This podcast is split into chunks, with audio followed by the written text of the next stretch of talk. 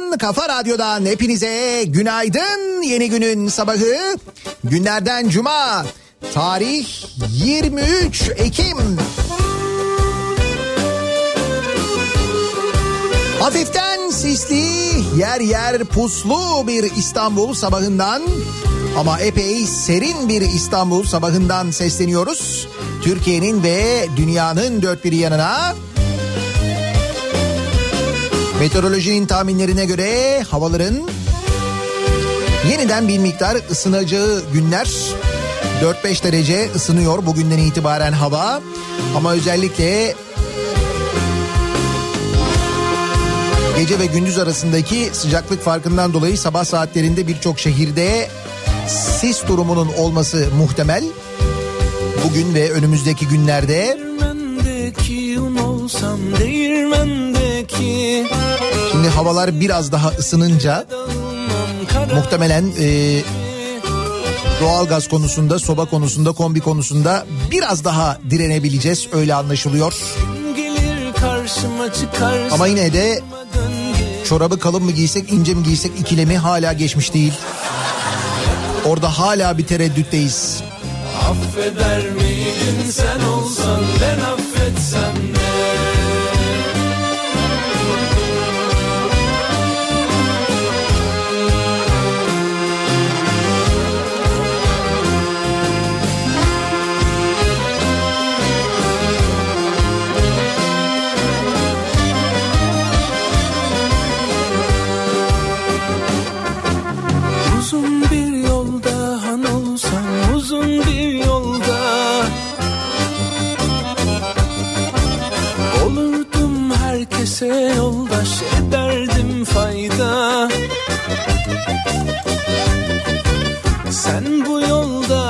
Han olsan suyundan içmem. Bileydim sapmazdım zaten bir daha geçmem. Çok zamanda geçse unutmam asla. Unutur muydun sen olsan belki çok sonra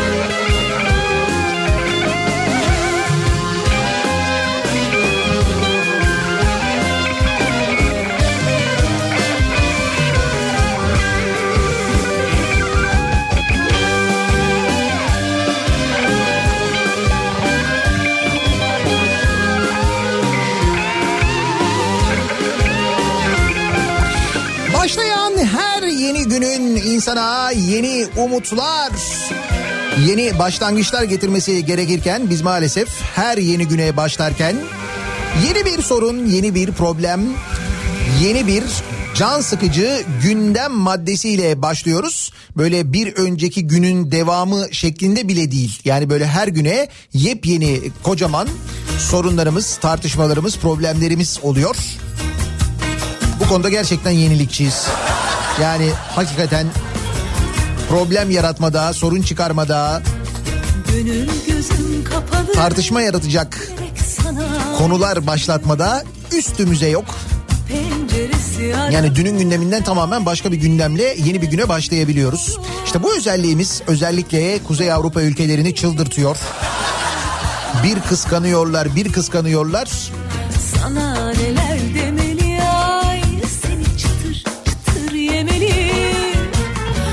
Bizim gündemimize elbette bakacağız. Mesela KPSS gündemi var. Dün konuşmuştuk hani sonuçlar açıklanmıştı. Hiç şaşırmadık gerçi ama ÖSYM bir sınavı daha eline yüzüne bulaştırdı. Tepkiler çığ gibi bir yandan onu konuşacağız. Allah, da posuna da bir maşallah.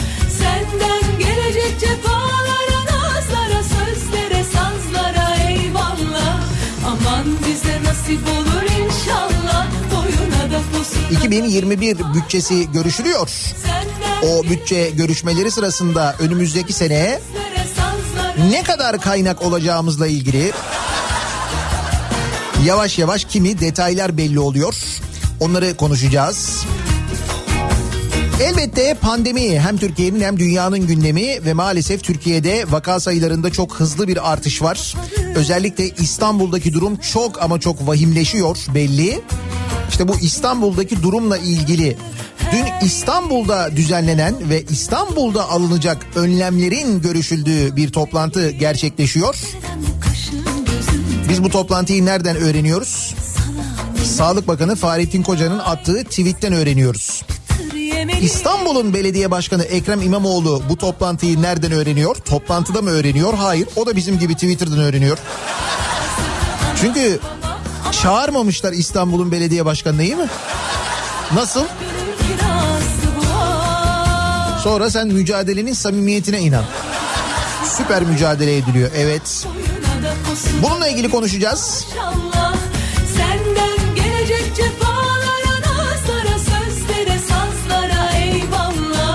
Aman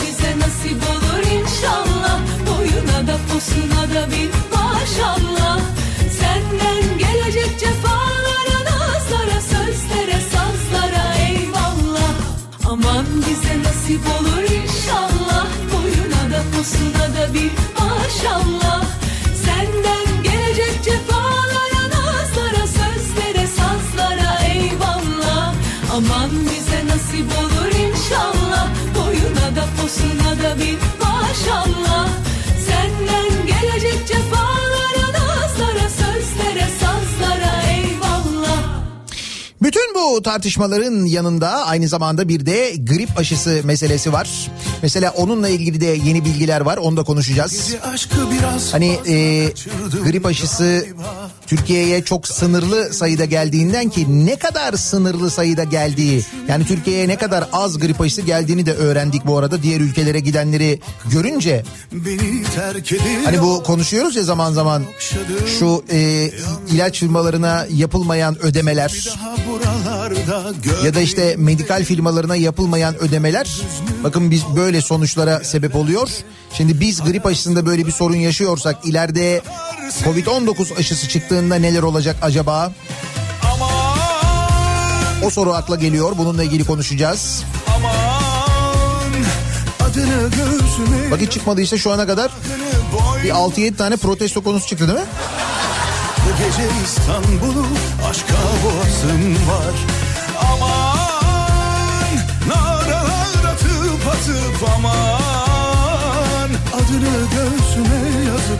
Günahını boynuma seni koynuma. Bu gece İstanbul'u aşka boğazım var.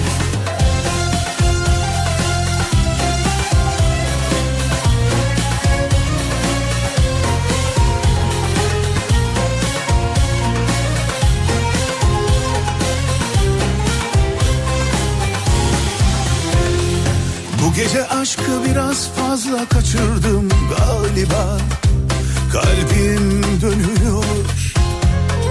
Seni düşündüğüm her an aşka çakıp bir selam. Aklım beni terk ediyor.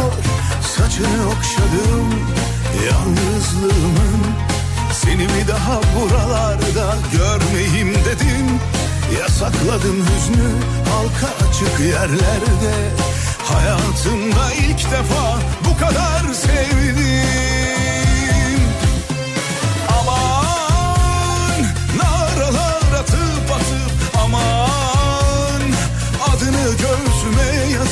günahını boynuma Seni koynuma alıp bu gece İstanbul'u aşka boğazım var. Aman naralar atıp atıp aman Adını göğsüme yazıp günahını boynuma Seni koynuma alıp bu gece İstanbul'u aşka boğazım var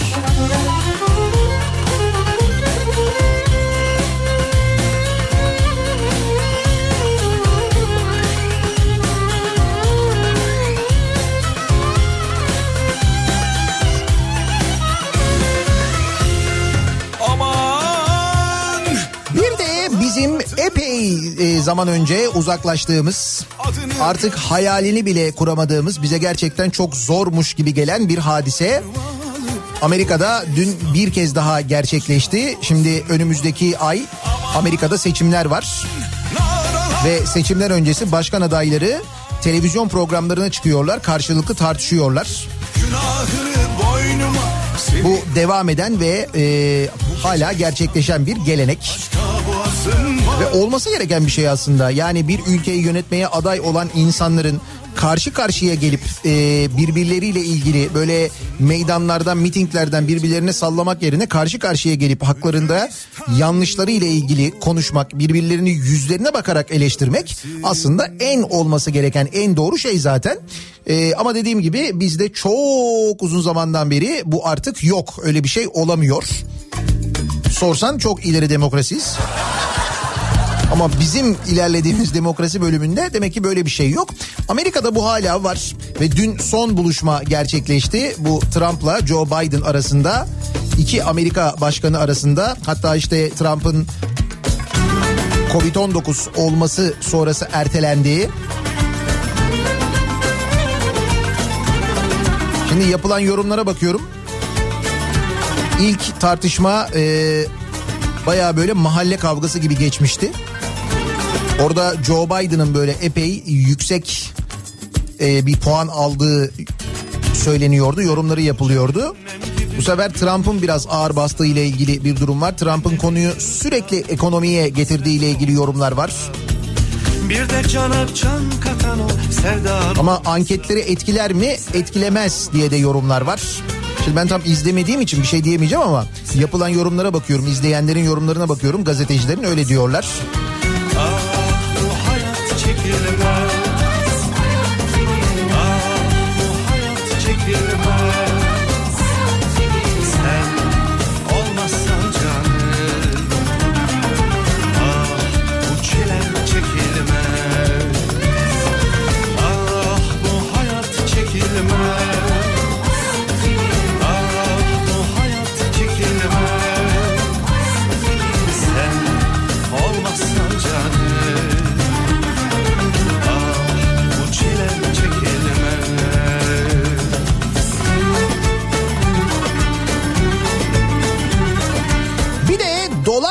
meselesi var ki kendisi 8'e doğru koşarak ilerliyor. An itibariyle 7.96 olmuş dolar. Dün Merkez Bankası'nın faiz artırımı yapmamasıyla birlikte birdenbire tırmanışa geçti. Bir ara 7.98'e kadar geldi. Sonra böyle biraz 7.92'lere 3'lere geriledi. Şu anda 7.96 civarında. Euro 9.40.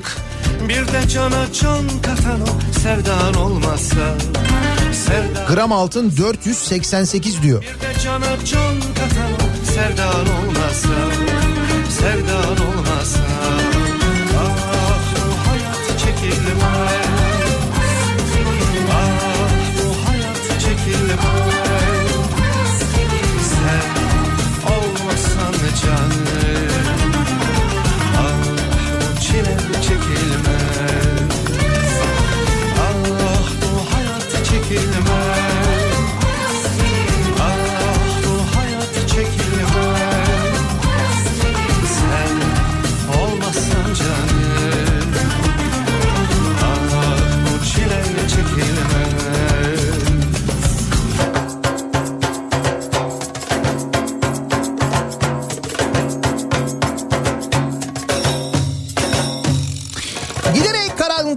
sabahlar giderek daha karanlığa uyananlar aynı zamanda iş yerine gece vakti gidiyormuş hissini ufak ufak yaşamaya başlayanlar. Gözlerimde gözlerinin izi olmazsa Bir de cana can katan o sevdan olmazsa Şimdi önümüzdeki günleri düşünüyoruz. Hava daha da kararacak. Bir de, Bir de üstüne e, kapalı alanlarda bulunma durumu daha da artacak. Bu vaka sayısında artış demek nitekim görüyoruz. Havaların bizden önce soğuduğu ülkelerde Avrupa ülkelerindeki vaka artışını görünen köy kılavuz istemiyor. Demek ki bizde de benzer bir durum olacak ki oluyor da aynı zamanda aslına bakarsanız. Yani neresinden baksanız zor bir kış hepimizi bekliyor. Ah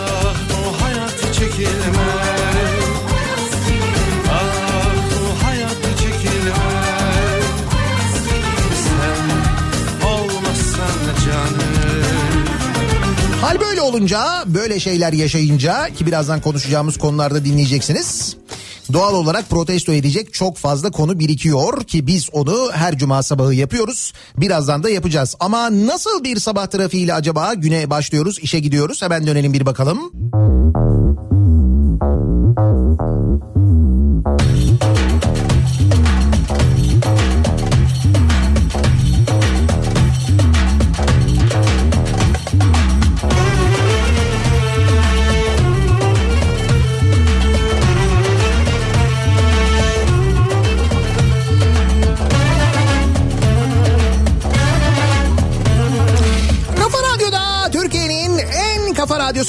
Devam ediyor. Daha 2'nin sunduğu Nihat'la muhabbet. Ben Nihat Sırdar'la. Kara çalı gibi girdin aramıza Kara çalı gibi girdin aramıza Al kızını koy çuvala Al kızını Cuma gününün sabahındayız. Protesto sabahındayız yani. Ama protestolara geçmeden önce hemen yeni gündem maddelerimiz, yeni konularımız var. Şimdi bir kere e, evlerde olmak, kapalı kalmak, yeniden acaba sokağa çıkma yasakları olur mu diye düşünmek, bu konuda tahminler yürütmek bu aralar en fazla konuşulan konulardan bir tanesi ki artan vaka sayılarına baktığımız vakit böyle önlemler alınabileceğini, belki hafta sonu için alınabileceğini düşünüyoruz. En azından tahmin ediyoruz. Kimi zaman bu kadar evde kalmak insanın sinirlerini bozabiliyor. Mesela 112 acil çağrı hattını bir ayda 4449 kez aramaya kadar işi vardırabiliyor. Manisa'da bir kişi ayda tam 4449 kez 112 acil çağrı hattını aramış. Sürekli arıyormuş. Maske takayım mı? Hava nasıl ya? Nasıl çıkayım giyineyim mi? Ne yapayım? Ne var bu hafta sonu maç ne var? 112 arıyor. 112'yi ücretsiz arayabiliyorsun ya. Asıl hikaye o yani cep telefonundan. Sürekli 112 arıyor. Sonra kendisi tespit ediliyor ve para cezası kesiliyor. Kaldı ki 112 acil çağrı merkezine bu yıl 9 ayda 1 milyon 600 bin çağrı gelirken ki bu sadece Manisa için geçerli. Bu çağrıların yüzde 50'si asılsız ihbar ve gereksiz aramalar şeklinde oluşmuş. Sinirlerimiz bozuluyor. Öyle oluyor. Bak dün akşam mesela programda konuştuk hijyen için ne yapıyorsunuz diye de. İş böyle obsesifliğe doğru ilerliyor. Gelen mesajlardan onu anlıyoruz. Haklıyız endişe etmekte ki bu da gayet normal. Böyle bir dönemden geçerken ama ciddi bir sinir bozukluğu, ciddi bir, böyle psikolojik travma durumu da var. Onu da çok net bir şekilde görüyoruz.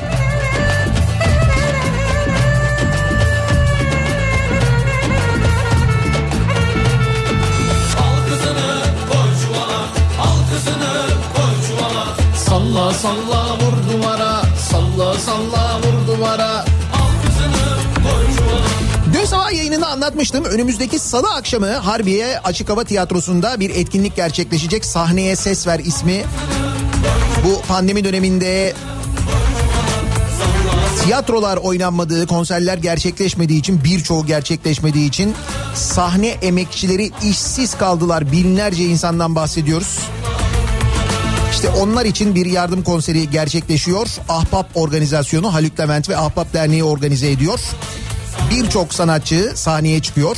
Ee, orada tabii bir e, sınırlı kapasite var. Harbiye Açık Hava Tiyatrosu'nda en fazla 2000 seyirci olabiliyor ama şöyle oluyor. Biletix üzerinden bilet alıp isterseniz e, oraya gelebiliyorsunuz Harbiye'ye. İsterseniz e, destek için bilet alıp Türkiye'nin her yerinden oradan size verilecek linkten bu konseri, bu etkinliği canlı olarak izleyebiliyorsunuz.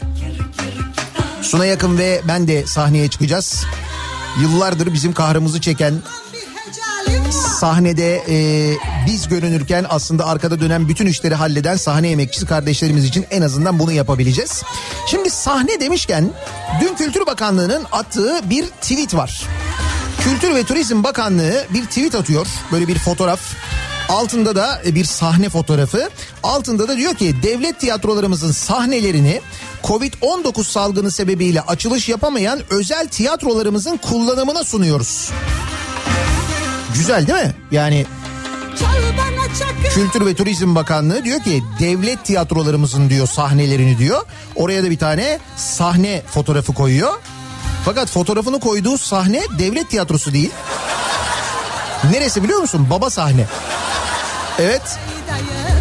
Devlet tiyatroları yani daha doğrusu Kültür ve Turizm Bakanlığı attığı tweette bir özel tiyatronun sahnesini paylaşıyor. Ve e, o paylaştığı özel tiyatroya mesela Kültür ve Turizm Bakanlığı olarak bir destek veriyor mu? Hayır. Sahne veriyor mu? Hayır. Hatta bizzat o sahnenin kurucusu Şevket Çoruh diyor ki baba sahnenin görselini kullanmanız gurur verici. Tiyatromuza Maliye Bakanlığı'ndan daha az ilgi gösterseniz bile Bu arada bir şey daha. Diyelim özel tiyatrosanız, diyelim salonunuzu açamıyorsunuz, oyun yapamıyorsunuz. İşte Kültür ve Turizm Bakanlığı devlet tiyatrosu sahnesini size tahsis ediyor değil mi? Öyle kolay tahsis yok. Siz önce oyunu gönderiyorsunuz, oyunun metnini gönderiyorsunuz. Tabii canım. Öyle bir şey yok. Senin oyunun ne kadar izlenmiş olursa olsun, ne kadar gişe yapmış olursa olsun fark etmez. Önce Kültür ve Turizm Bakanlığı bir okuyor metni. Uygun görürse eğer oyunu Tabii canım. Haber yoksa ye yorganları Oyna oyna Çal çal gayrayı Haber yoksa ye yorganları Bugün de keriz edelim Gel bize keriz edelim Bugün de Dün sabah konuşmuştuk. KPSS ile ilgili sonuçlar dün açıklandı. Ortaya çıktı ki ÖSYM bir sınavı daha elini yüzüne bulaştırmış. Şimdi bu KPSS meselesiyle ilgili aslında hep söylüyorum ben zaten. Sizin orada aldığınız puan o puanın çok yüksek olması bir devlet kurumuna e, kadros, kadrolu olarak atanacağınız manasına gelmiyor. Bütün soruları doğru yapın en yüksek puanı alın eh, olmuyor. Siz oraya gittiğinizde çok daha düşük alan e, düşük puan alan birisiyle mülakata giriyorsunuz. Ancak o arkadaş daha arkadaş olduğu için o mülakatta sizden yüksek puan alıyor ve KPSS'ye e, KPSS ile atanan o oluyor. Peki sadece bu mu oluyor? Hayır bu olmuyor. Mesela bu KPSS ile düşük puan aldığı halde torpille atanan arkadaş geçen gün örneğini gördük maaş kartını aldıktan sonra götürüyor kendisine o torpili bulana veriyor.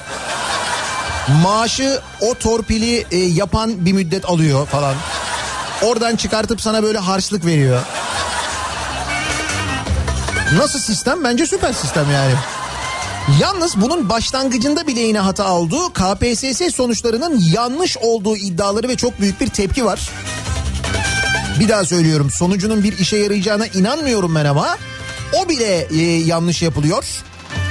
Boşların yanlış olarak hesaplandığını, netlerin kaybolduğu, soruların ve şıkların değiştiği iddiasıyla sosyal medyada tepki göstermişler KPSS'ye girenler ve ÖSYM'den bir açıklama bekleniyormuş. Abbas Güçlü sosyal medyadan yaptığı paylaşımda iddiaların doğru olduğunu söylemiş. Demiş ki Abbas Güçlü KPSS'de iddialar doğru çıktı. Doğru seçenekler değişti. İptaller var. Temelde 12. sorunun E cevabının C olarak Fen 28. sorunun D olan cevabı C olarak düzeltildi. Ayrıca beden 55, din 74 ve okul öncesi 52. sorular iptal edildi. Görünen o ki dahası da var. Bir dakika geç geleni sınava almayan ve gençlerin hayatını karartan ÖSYM'ye hiç mi kimse hesap sormayacak? Bu kaçıncı hata demiş.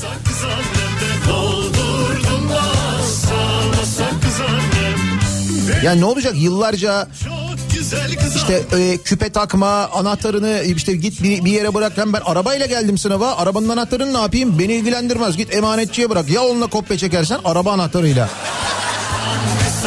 Otomobil teknolojisi henüz o kadar gelişmedi. Böyle önlemler alan ÖSYM'nin sınavda bir yanlış olmasın aman kimse kopya çekmesin denen ÖSYM'nin yıllarca soruları elden verdiğini öğrendik. E ne oldu? Ve gördüğünüz gibi değişen hiçbir şey yok.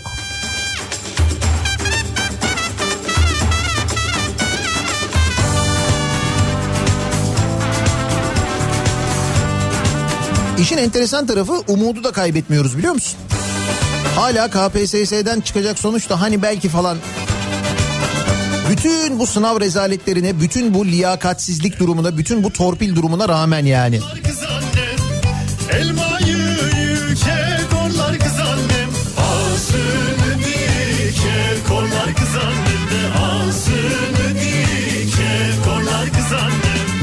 Sayısı 5 milyonu geçmeyen bölgedeki havalimanı ihalesinde 12 milyon yolcu garantisi verilmiş ha? Diyordum yok mu yeni bir garanti falan diye. Neyse ki varmış. Burası neresi? Burası Çukurova Havalimanı sevgili dinleyiciler. Temeli 2013 yılında dönemin Ulaştırma Bakanı Binali Yıldırım tarafından atılan Çukurova Bölgesel Havalimanı ihalesi 26 Ekim'de yeniden yapılacak. Neden yeniden yapılıyor? Bakınız neden yeniden yapılıyor biliyor musunuz? E, Limak Kalyon Cengiz İnşaat Ortak Girişim Grubu ilk yapılan ihaleden eleniyor. Başka bir grup kazanıyor. Sonra ne oluyor? İhale iptal oluyor. Demek ki sinmiyor. Yani içimize sinmiyor onlara vermeyince. Cengiz mesela Adana'da da neden vaadini yerine getirmesin diye düşünüyoruz herhalde. Yani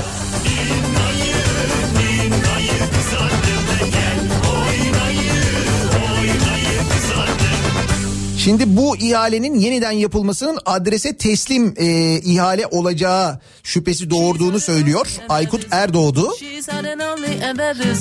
Ve diyor ki hemen yanında büyük bir havalimanı olan Çukurova Havalimanı için ki Adana Şakirpaşa Havalimanı'nı kastediyor. E, 12 milyon yolcu garantisi verildiği söyleniyor. Adana Şakirpaşa Havalimanı'nın yıllık kapasitesi 5 milyon. Hal böyleyken bu havalimanı için 12 milyon yolcu garantisi verilmesinin izahı yok demiş. İzah derken? Hani öyle deyince sanki birisi bize izahat veriyormuş gibi bir izlenim doğuyor da onu söylüyorum yani. İzah neymiş ya? Biz onu çoktan unuttuk öyle birisi bize izahat verecek. Bunu bundan dolayı böyle yapıyoruz. Şunun için böyle yaptık falan. Onları geçtik zaten canım. Hatta öyle geçtik ki hatırlayınız bu hafta neyi konuştuk mesela? Resmi gazetede de yayınlandı. Bu mesela yapılacak olan garanti geçiş ödemeleri, büyük projelere yapılacak olan ödemeler bu rakamları artık öğrenmeyeceğiz biz mesela. Hala diyoruz ki izahı yok.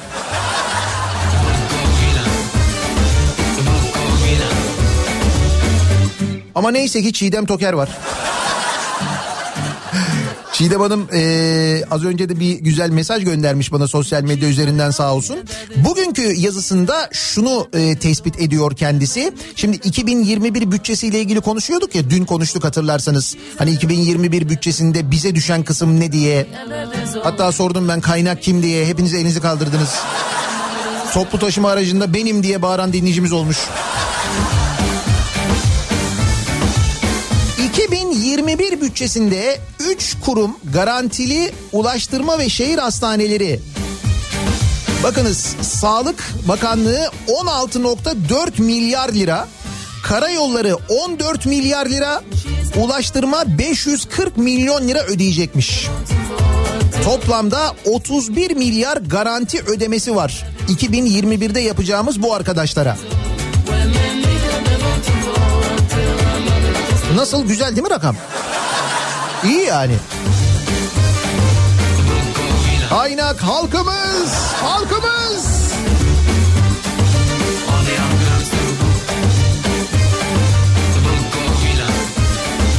Bu arada bu kadar büyük ve bu kadar önemli bir kaynağın sağlığını da koruyamamamız tabii ayrıca bir tartışma konusu. Şimdi dün İstanbul'da gerçekleşen bir toplantı var. Ee, Sağlık Bakanı Fahrettin Koca bu toplantıyı Twitter üzerinden duyuruyor attığı bir mesajla sosyal medya üzerinden.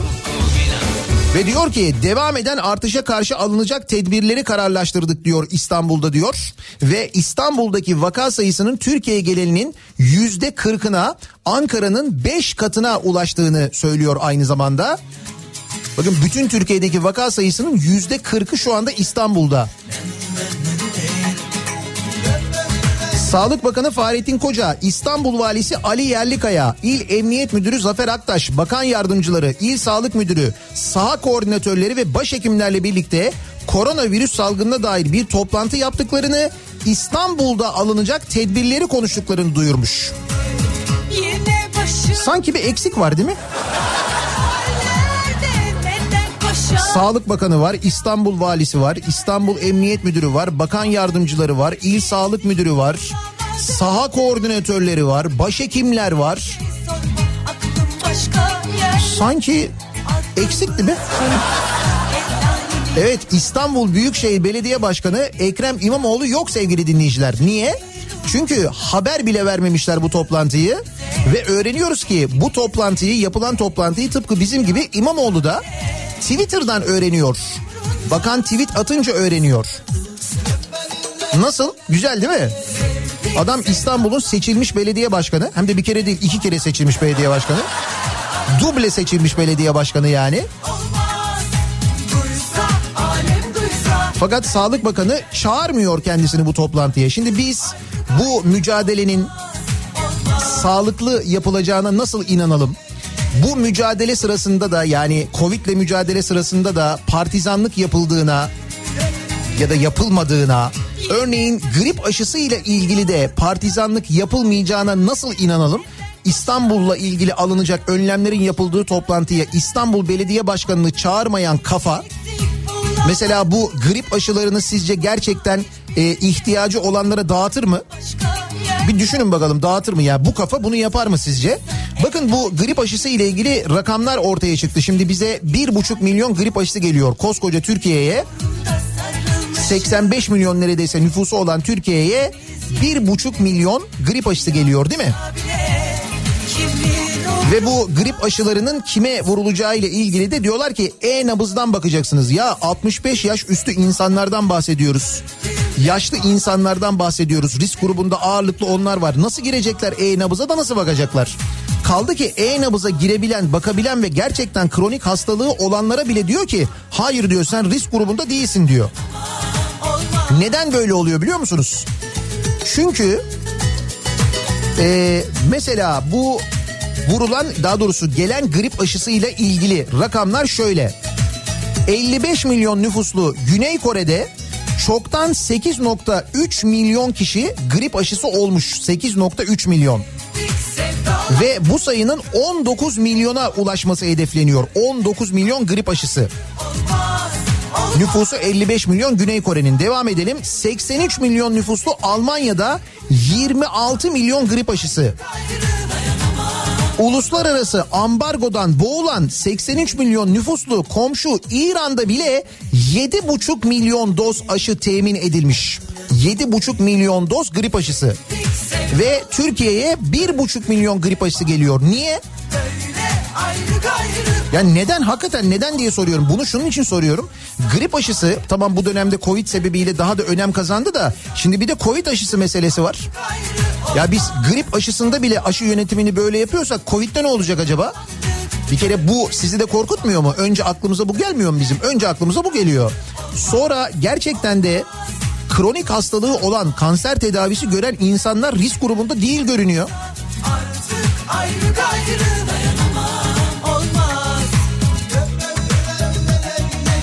Aşı yönetimi böyle. En fazla vaka İstanbul'da var deniyor. İstanbul'da salgınla mücadele yönetimi böyle. İstanbul Belediye Başkanı'nı çağırmıyorlar toplantıya. Orada bile hala bir nefret, hala böyle bir partizanlık var belli.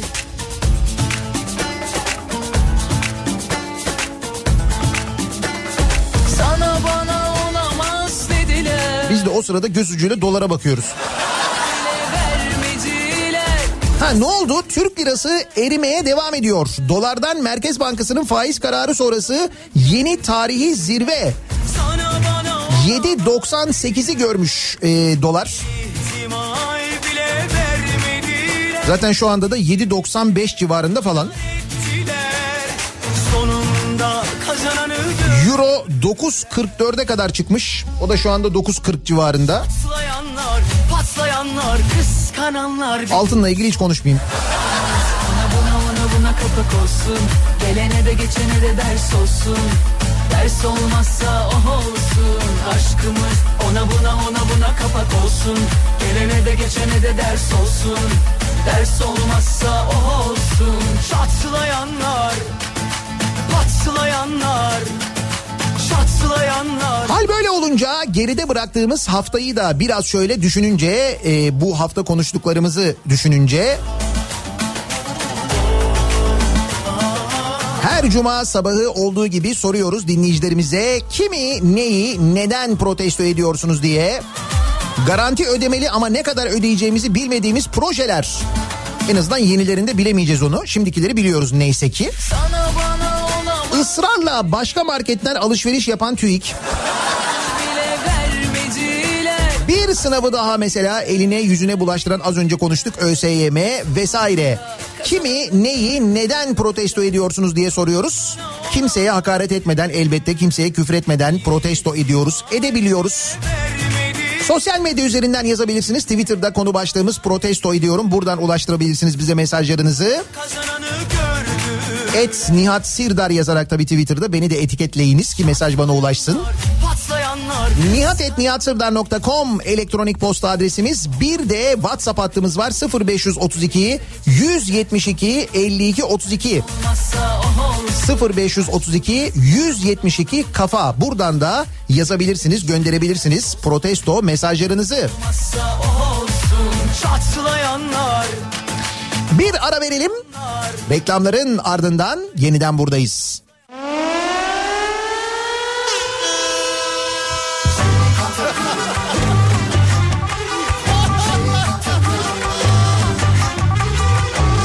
Bu dedikodu daha da uzar. Kalplere göre çarşıya pazar. Çok güzeliz anam kıskanıyorlar. Fazla tıraş cildi bozar. Fazla tıraş cildi bozar.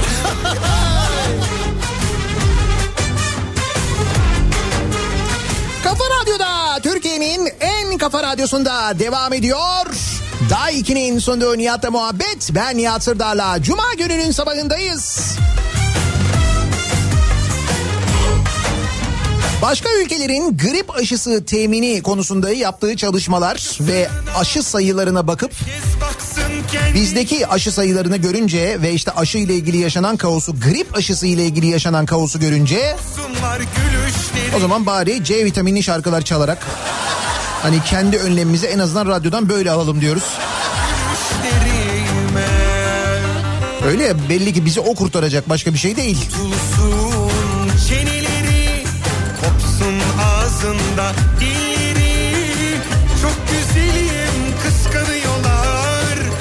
İçiyorum C vitamini Tutulsun çeneleri Kopsun ağzında dilleri Çok güzelim anam kıskanıyorlar İçiyorum C vitamini İçiyorum C vitamini Abi aşıyla mı maaş alıyorsun ya? Kaç tane alıyorsak alırız. Biz bakmasak aşı dediğin şırıngadan başka bir şey değil zaten. Hiç. Hayır benim korkum biz grip aşısında bile bunu yaşıyorsak yarın öbür gün Covid-19 aşısında ne yaşayacağız acaba? Eğer bize bu aşıyı vermiyorsa e, şirketler, bu ilaç şirketleri ki onlara ödemediğimiz paralar, taktığımız borçlar yüzünden bu aşının gelmediği de artık söyleniyor hatta biliniyor. E, yarın öbür gün nasıl alacağız peki yurt dışından o grip aşısını? Covid-19 aşısını? Çarşıya pazar çok güzelim adam tıraş cildi bozar. Tek kuruş ödemeden 109 milyar lira ödemeyi protesto ediyorum. Tıraş cildi bozar. O nasıl bir yöntem? Tek kuruş ödemeyecektik 109 milyar lira ödeyeceğiz. Hani böyle deniyordu ya köprüler tüneller falan açılırken tek kuruş çıkmayacak cebimizden. İşte garanti ödemeli projeler için devlet kasasından 109 milyar lira çıkacakmış. 109 milyar. Ne güzel. Bunlar garanti geçiş ücretleri değil mi?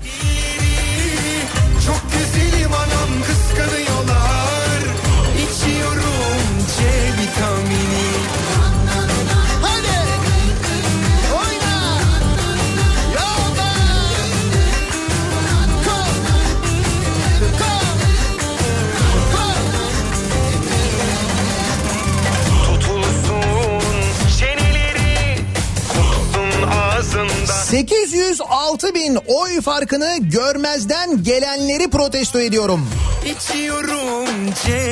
İstanbul Büyükşehir Belediye Başkanı Ekrem İmamoğlu'nun dün Sağlık Bakanı'nın düzenlediği İstanbul'daki pandemi toplantısına çağrılmamasını protesto eden çok sayıda dinleyicimiz var.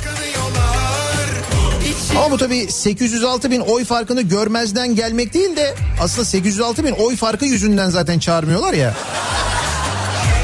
Bak adam seçilmiş belediye başkanı hatta bir değil iki duble seçilmiş belediye başkanı üstelik. Ona rağmen e, çağrılmıyor. Bu birçok toplantıda böyle yapılıyor. Daha önce de yapıldı. Bu kadar mühim e, bir konuyla ilgili şu anda Türkiye'deki toplam vakaların yüzde kırkının İstanbul'da olduğu söyleniyor.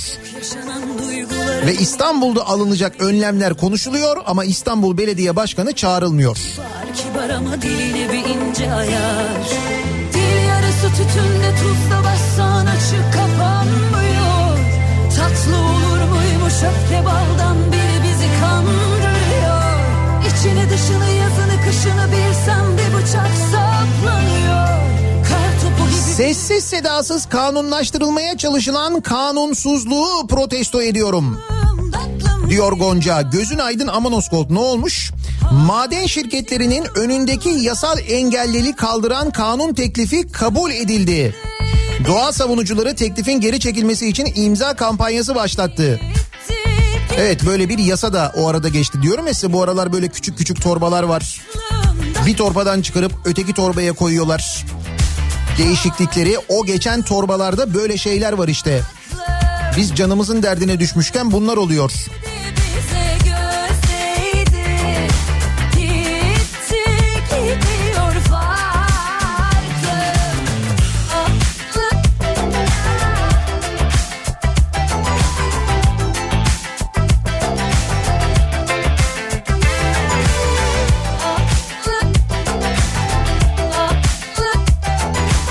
Karşımda oturan iş arkadaşımı protesto ediyorum. Koordinasyon İstanbul'daki toplantısına belediye başkanı çağrılmamış diyorum. Zaten onun orada ne işi var diyor. Zihniyet hep aynı. Üstelik bu adam risk grubunda ve aşı da vermemişler. Bunu da soruyorum tık yok. E orada diyeceksin ki ne işin var aşıda diyeceksin sen de ona. Öyle söyleyeceksin.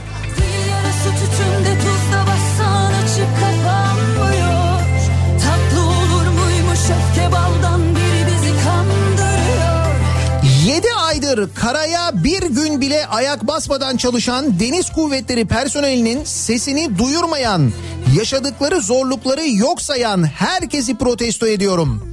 Ailelerini, evlatlarını, eşlerini 7 aydır görmeden seslerini bile günde bir dakika verilen telefon hakkıyla duyabilen fedakar deniz kuvvetleri personelinin ve ailelerinin sesini duyurun lütfen diyor.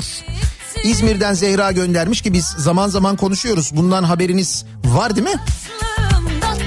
Pandeminin başladığı günden beri gemilerden hiç inmeyen, karaya hiç ayak basmayan personel var biliyor musunuz bunu?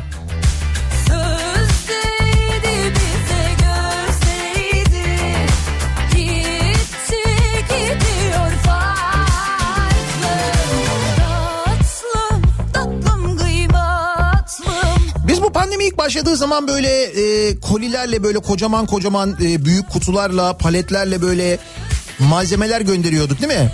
Amerika'ya gönderiyorduk ne bileyim ben İngiltere'ye gönderiyorduk Fransa'ya gönderiyorduk falan. Ya şimdi acaba diyorum onlardan hani böyle bir grip aşısı falan belki onlar da hani bir karşılık olarak Olmuyor değil mi? Yani öyle bir en azından hani mütekabiliyet esasına göre.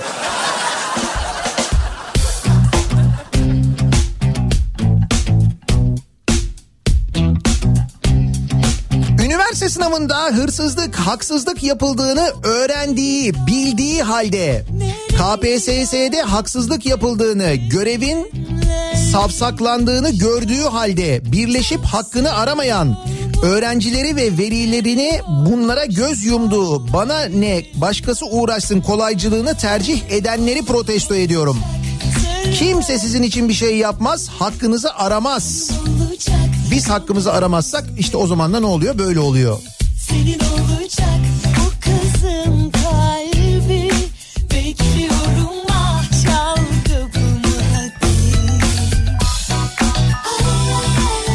33 yaşındayım diyor bir dinleyicimiz. 33 yaşındayım. Doğuştan kalp hastasıyım. Kalbimde yapı bozukluğuyla doğmuşum. Doktorlar yaşama şansımı %2 olarak belirlemişlerdi. 1 yaşında açık kalp ameliyatı geçirdim. 3 yaşında kalp kapakçığı, fontan ve kalp pili ameliyatı geçirdim. 13 yaşına kadar 15 kez kalp pili değişim ameliyatı geçirdim. Böyle bir olasılıkları alt üst eden hastalık serüvenim var. Kalbim için dört tane tanım var. Ama gel de bunu e-nabıza anlat. Süresiz engelli raporum elimde.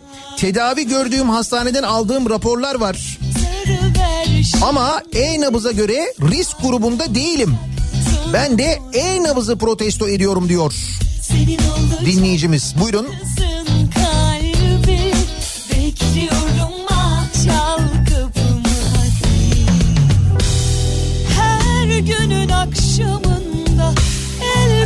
el pençe divan Bekledim de durdum seni nefessiz Nasıl katlanır kalbim Hazine garantili bütün işleri Cengiz, Kolin, Limak ortaklığı alır kaidesini kanunlaştırmayanları protesto ediyorum.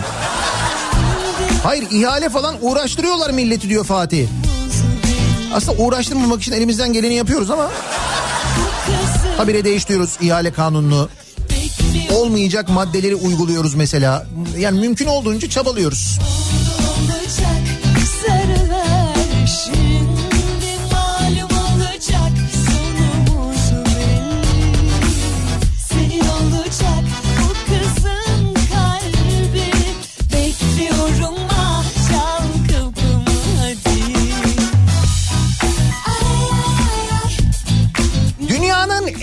Kaliteli incirlerinin üretildiği İzmir Tire Başköy'de jeotermal enerji santrali yapılmaya çalışılmasını protesto ediyorum diyor Tire'den bir dinleyicimiz.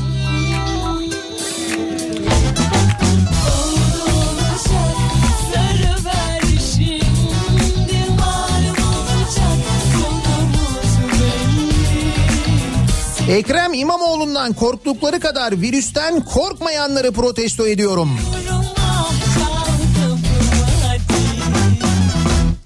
Kanser hastasıyım. Bir puanım garanti ama dört puanı nasıl tamamlamaya çalışıyorum? Tedavi görüyorum. Bağışıklık sistemi düşük olanları düşünmüyorlar. Ha, bir puan sistemi varmış. O puanı aldığınız zaman o zaman e, o risk grubuna giriyorsunuz ve grip aşısını alabiliyorsunuz. Böyle bir durum var. Bak birçok dinleyicimiz var mesela kanser tedavisi gören ona rağmen risk grubunda görünmeyen. bak oldu aşkımı da ettin yalan.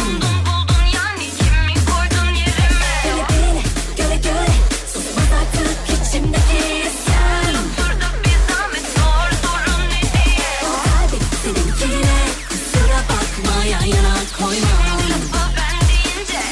Pandemide kısa çalışma ödeneğine dahil olup bizi her gün çalıştırıp üzerine fazla mesai yaptıran ve paranızı biz verdik deyip sonra da bizi borçlandıran bütün mesailerimizi kesen iş yerini protesto ediyorum.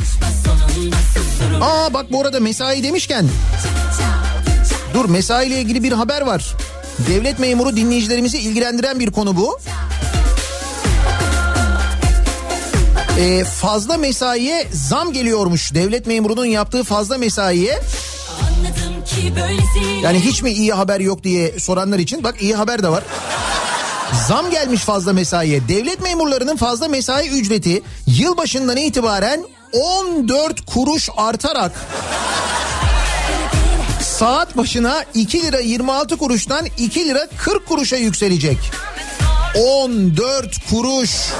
Hey! Bilmiyorum yılbaşı sonrası için nasıl yatırım planları yapıyorsunuz acaba? Ha? 14 kuruş diyor ya. Hem de saat başı diyor 14 kuruş diyor.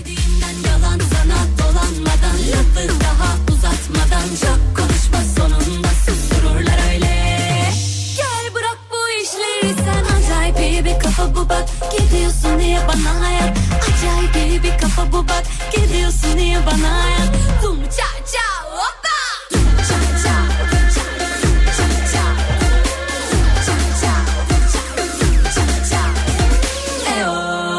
Hadi oradan dinliyorsun zaten bir yerinden. Ne o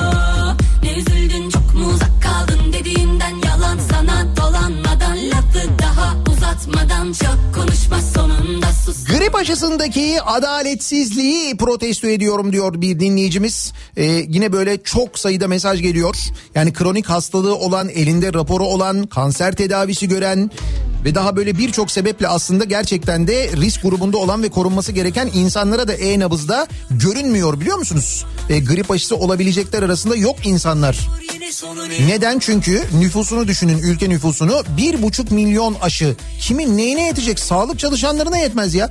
Bir kere en fazla e, riskte olan onlar. Önce sağlık çalışanlarının hatta aşılanması gerekir. Ama Türkiye'deki sağlık çalışanı sayısından az grip aşısı geliyor Türkiye'ye. Niye? İşte yok efendim dünyada grip aşısı üretimi falan öyle bir şey yok bak. Diğer ülkelerin aldığı grip aşılarına 20 milyon, 30 milyon, 15 milyon grip aşısı alıyorlar. İran ya, İran 8,5 milyon grip aşısı almış. Hani İran da birçok ambargo, İran'a birçok ambargo uygulanıyor diye söylüyorum. 8 milyon, 8,5 milyon grip aşısı almışlar. Biz 1,5 milyon. Niye? Ben hissediyorum yanımda şampiyon gibi Buluruz yolunu aksi zor Duygularım dolar gibi artıyor Yapma bakışların çağırıyor deli gibi aşka Duygularım dolar gibi artıyor mu dedi orada? Çıkıp Durup dururken aklımıza doları sokuyor ya.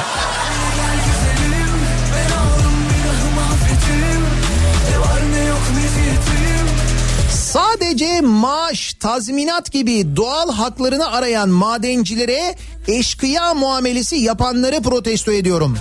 Hepimiz aynı duruma her an gelebiliriz. Evet.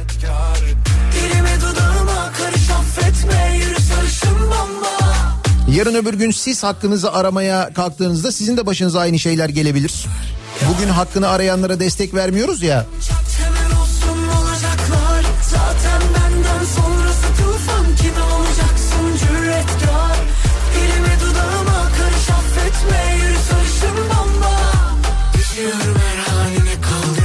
Önümüzdeki yıl kesilecek cezaları şimdiden protesto ediyorum.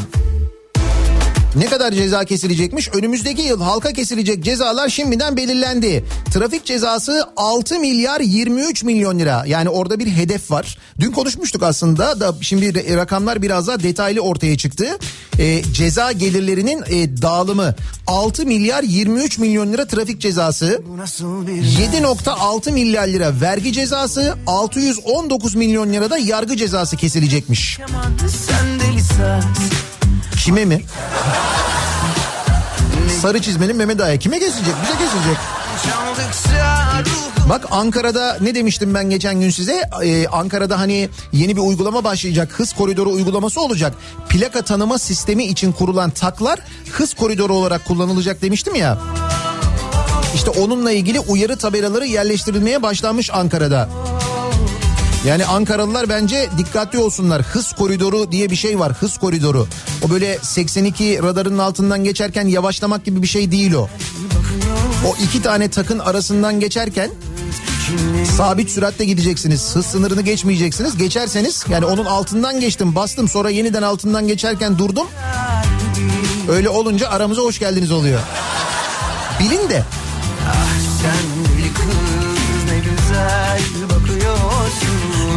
gel deli kız günleri yakıyorsun Gün gün kalbim çıkacak yerinden eyvah olmaz olmaz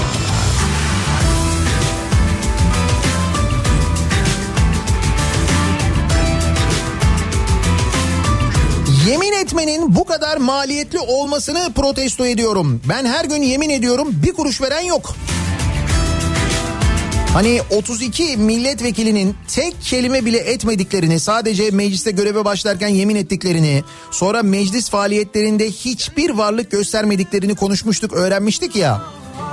İşte tek kelime dahi etmeyen, kürsüye çıkıp konuşmayan, hiçbir şeye itiraz etmeyen, bir katkı vermeyen, sadece elini kaldıran, düğmeye basan milletvekillerinin her birine ayda 20, 27 ayda 500 bin liradan fazla maaş ödemişiz. Bakıyorsun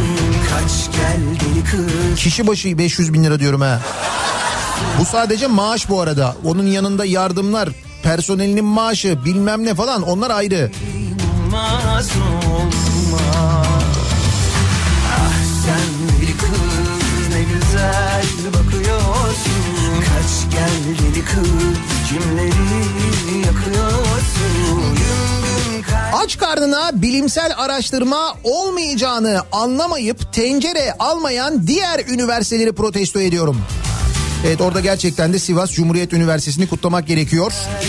Bilimsel araştırma için verilen bütçeyle düdüklü tencere almış Cumhuriyet Üniversitesi.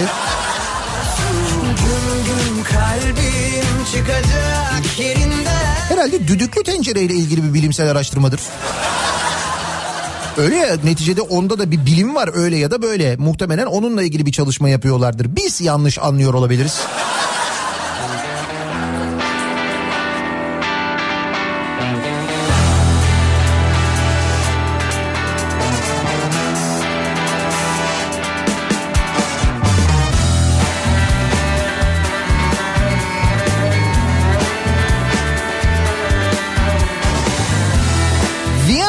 Yaşıyorum diyor bir dinleyicimiz. Serpil göndermiş. Az önce buradaki bir haberde okudum. Avusturya Postanesi Aras Kargo'yu satın almış. Başbakanı çocuk diye hitap edilen devlet ve kurumları ülkemden büyük firmalar satın alıyor. Nasıl üzüldüm. Hasılı özelleştirilmeyi protesto ediyorum diyor. Biz öyle demiştik değil mi Avusturya Başbakanı'na? Dünkü çocuk falan demiştik öyle bir şeydi. Neden sorma Sevdim Magna Carta 1215 yılında imzalandı. 1215. Kral sadece soylulara bile olsa topladığı vergileri nereye harcadığını bildirme yükümlülüğünü kabul etti. 1215 yılında. Ve en son torba yasayla biz nereye ne harcandığını öğrenemeyeceğiz. Ülke yönetme anlayışını 805 yıldan geriye götürenleri protesto ediyorum diyor. Aydın Efes'i göndermiş. Kör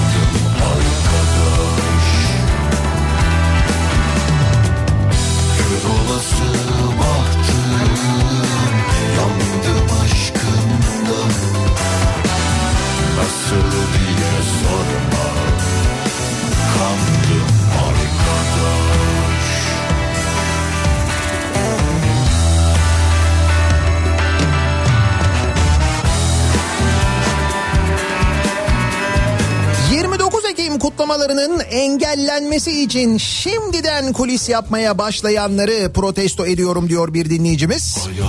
Tabii o tarihte hassasiyet daha da bir artar ona eminim ben. Hemen ondan sonrasında ama böyle bir miting olur, bir toplantı olur, bir şey olur, açılış olur. Orada bir sıkıntı olmaz. Şu yalan dünyanın Zalim zulmü Biter sanırsın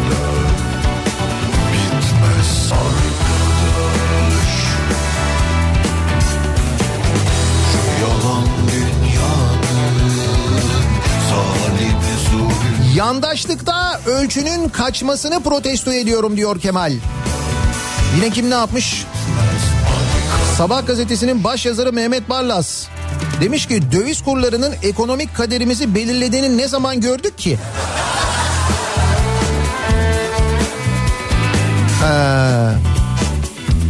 Bu mesela 5 Nisan'da ya da 24 Ocak'ta falan demek ki yurt dışındaydı. O yüzden görmemiş olabilir.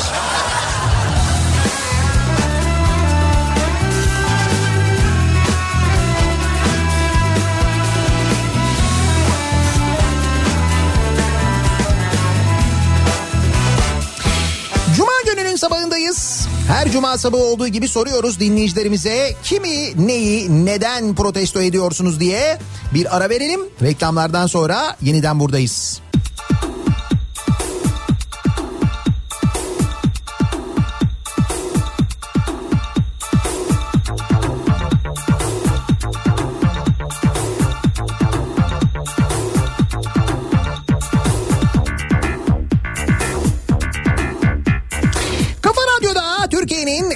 Kafa radyosunda devam ediyor. Daha 2'nin sonunda Nihat'la muhabbet. Ben Nihat Sırdar'la. Cuma sabahındayız. Kimi, neyi, neden protesto ediyorsunuz diye soruyoruz. Az önce konuştuğumuz rakamlar, 2021 yılı bütçesi. Bütün bunları düşününce aklımıza bu şarkı muhakkak gelmiştir. Okulun kapısında dikil ha. Hey George versene borç. Olmaz Michael, bende de yok. Hey George versene borç. Olmaz Michael bende de yok. Bu George ve Michael arasında o dönemdeki alışveriş döviz şeklindeydi değil mi? Yani borç istiyor, borç veriyor. Dolarla yani.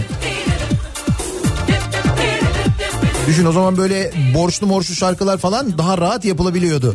Hey sende kaç para var? İşte geliyor kızlar. Bu işte bir iş var. Yarımda çay var. İki de maç var. Kahvede kumar. Moruk paraları sökül ha. Hey George versene borç. Haber Türk'ü protesto ediyorum. Hey Yandaşlıkta Nirvana yapmak işte tam da budur ya. Evet geçen e, da- geçen değil az önce daha doğrusu Zafer Arapkirli e, bir görüntü paylaştı. E, Habertürk'te altyazı olarak şöyle yazıyor. İstanbul'da koronavirüs alarmı İBB Başkanı İmamoğlu toplantıya katılmadı. Bak Habertürk'te az önce aynen böyle yazmışlar. İBB Başkanı İmamoğlu toplantıya katılmadı yazıyor. bozuk olsun paralar. Yani katıl katılamadı ya da davet edilmedi falan değil, katılmadı. Yani bunu okuduğun zaman ne anlarsın sen? Arkasından çekil ha.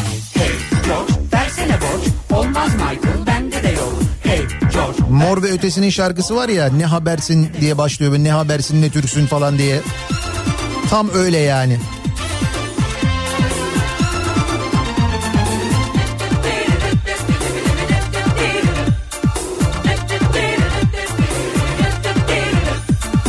Karnede zayıf var. Hap yutup çocuklar. Evde bizi bekler. Kızgın suratlar.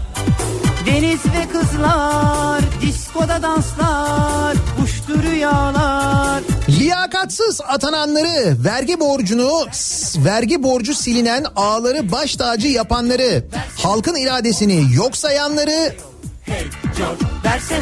Ve Aysun Kayacı'yı kınadığım için kendimi protesto ediyorum diyor. Arzu göndermiş. Bozuk yok Hey George versene borç Olmaz Michael bende de yok Hey George Bu satırları yazan tipi protesto ediyorum.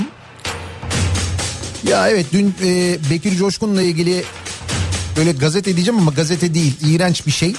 İşte o şeyde ve o şeyin Twitter hesabında yazanlar o başlıklar o internet sitesinde yazanlar gerçekten ah ah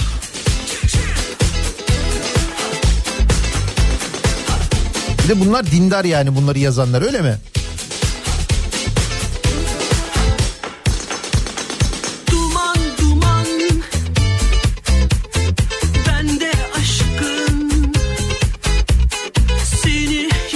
Şimdi böyle bazı zamanlarda susup yutkunmak zorunda kalıyorum da. O yüzden böyle arada sessizlik oluyor. Yoksa çok şey söylemek istiyorum bu konuyla ilgili.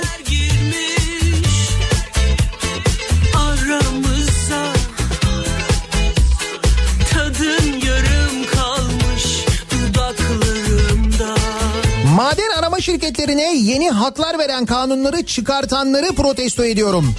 İşlerine geleni halk istedi diye yapıp işlerine gelmediğinde halkı hiç görmeyenleri protesto ediyorum diyor Uray.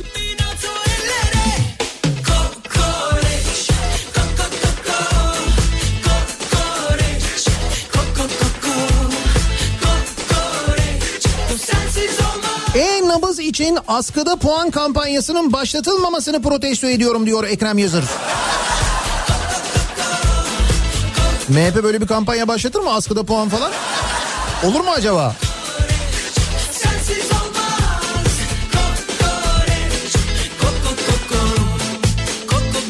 KPSS, YDS ve YÖK dil için malum kişilere 507 lira kaptıran kendimi protesto ediyorum diyor Elif. Sonucunu bile bile o sınavlara böyle paralar ödemek değil mi?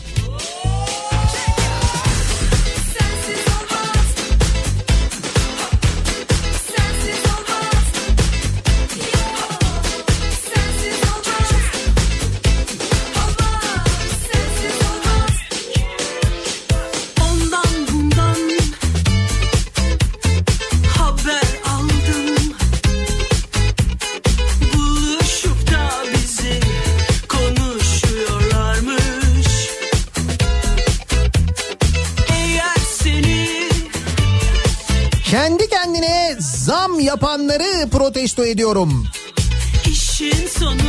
O güzel sistem o acayip böyle kendi kendine zam yapıyorsun. Kendi zammını kendin onaylıyorsun. İtiraz eden de olmuyor zaten. Eskiden mesela ona itiraz falan da olurdu biliyor musun?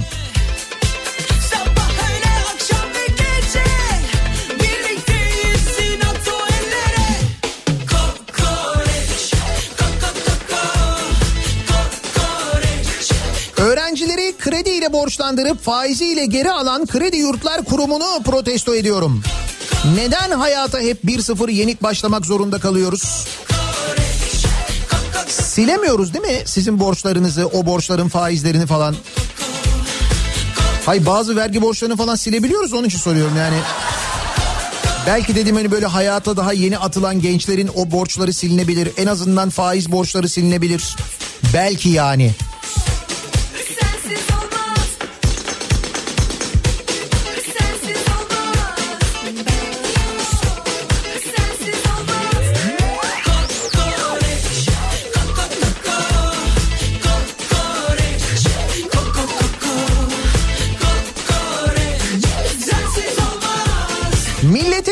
Malına, işine, şirketine el koymak için kanun çıkaranları protesto ediyorum.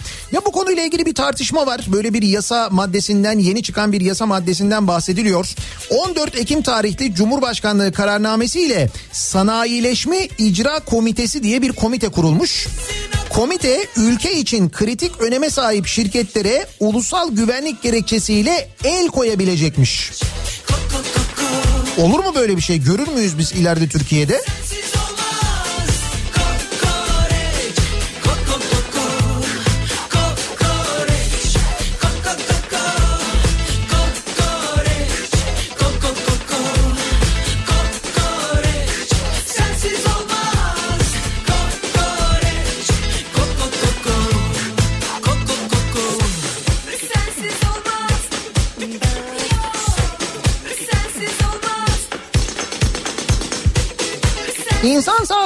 Hastalığa göre puanlandıran ve buna göre aşı hakkı veren zihniyeti protesto ediyorum diyor İzmir'den Cemal ki ona göre de vermiyorlar biliyor musun? Orada bile haksızlık var yani. Bakalım daha neler göreceğiz bu aşı meselesiyle ilgili. Şimdi grip aşısı, ileride Covid-19.